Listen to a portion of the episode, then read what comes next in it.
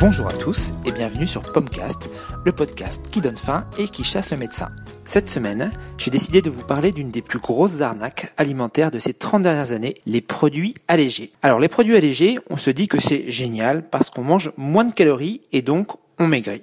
Eh bien non, parce qu'en se disant ça, on fait une petite erreur, qui est en fait une énorme erreur qui plombe notre alimentation et accessoirement notre balance depuis plusieurs décennies. Cette erreur, c'est de penser qu'une calorie, bah c'est une calorie quoi. Alors que non, c'est archi faux. Toutes les calories ne se valent pas. Désolé pour ceux qui comptent les calories depuis des années, désolé pour les cache-machines de l'amaigrissement qui ne se basent que sur les calories, mais ça ne sert à rien. Car compter les calories, c'est un peu comme comparer des oranges avec des cornichons. Les calories à éviter, en fait, ce sont surtout celles qui viennent du sucre, beaucoup plus que celles qui viennent des graisses. Et le problème, c'est que les produits allégés sont en général allégés en graisse. Et comme un produit sans graisse, eh bien, c'est pas très bon. On rajoute quoi quand on est un industriel? On rajoute du sucre, parce que le sucre, ça améliore le goût, même si ça le standardise un peu, et surtout, ça ne coûte pas cher. Alors évidemment, si tout le monde a fait comme ça pendant des années, c'est qu'il y avait une bonne raison. Ça nous vient des États-Unis, où le lobby du sucre a œuvré dans les années 70 pour propager l'idée que la graisse était ce qui faisait grossir.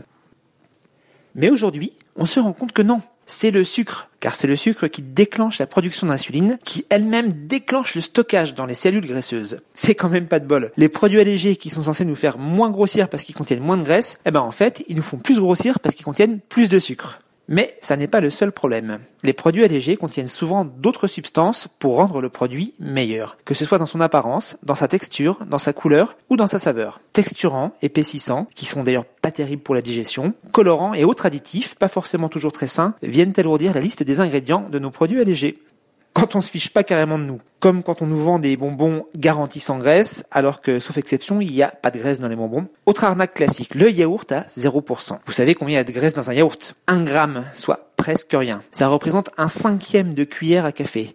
Tout ça pour remplacer un gramme de matière grasse par des additifs. Mais au final, ce qui n'est pas léger, c'est le prix. Car en général, les yaourts à 0%, ils sont au moins 20% plus chers que les autres. Parce que les produits allégés, c'est surtout un bon gros de passe-passe marketing.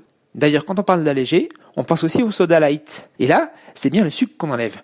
déjà, on est rassuré. Alors bon, je passerai sur les impacts sur la santé de certains édulcorants pas vraiment connus sur le long terme, parce que le vrai problème des édulcorants, en fait, il n'est pas là. Le problème, si on peut dire, c'est que notre cerveau, il est vachement malin. Quand dans la bouche, on sent un goût sucré, eh ben notre cerveau, il le sait et il se dit, ha ha ha, voici du sucre, miam miam miam.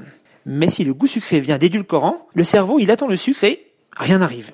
Panique à bord. Résultat, le cerveau redemande une portion plus importante. Et paf, à nouveau, envie de sucre. Et c'est reparti, et ainsi de suite. Vous alignez les canettes et votre cerveau n'est toujours pas satisfait. Je vous rassure, le fabricant de soda, lui, il est ravi. Et ça, déjà, chez un adulte, c'est pas terrible.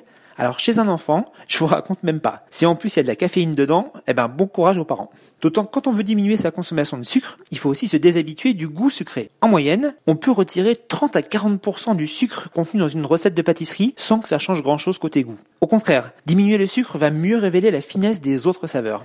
Dernier effet pervers des produits allégés, de nombreuses études montrent que lorsqu'on en consomme, on se lâche et on en consomme plus que ce qu'on ferait avec des produits normaux. Et là encore, le résultat n'est pas forcément celui qu'on espérait. Alors vous l'aurez compris, l'alléger, il vaut mieux l'éviter. Ce qu'il faut pas éviter par contre, c'est de vous abonner à ce podcast et de lui mettre une bonne note. Je vous promets que ça fait pas grossir et c'est bon pour le moral, le vôtre et le mien. Alors à mercredi prochain. Ciao ciao, bon appétit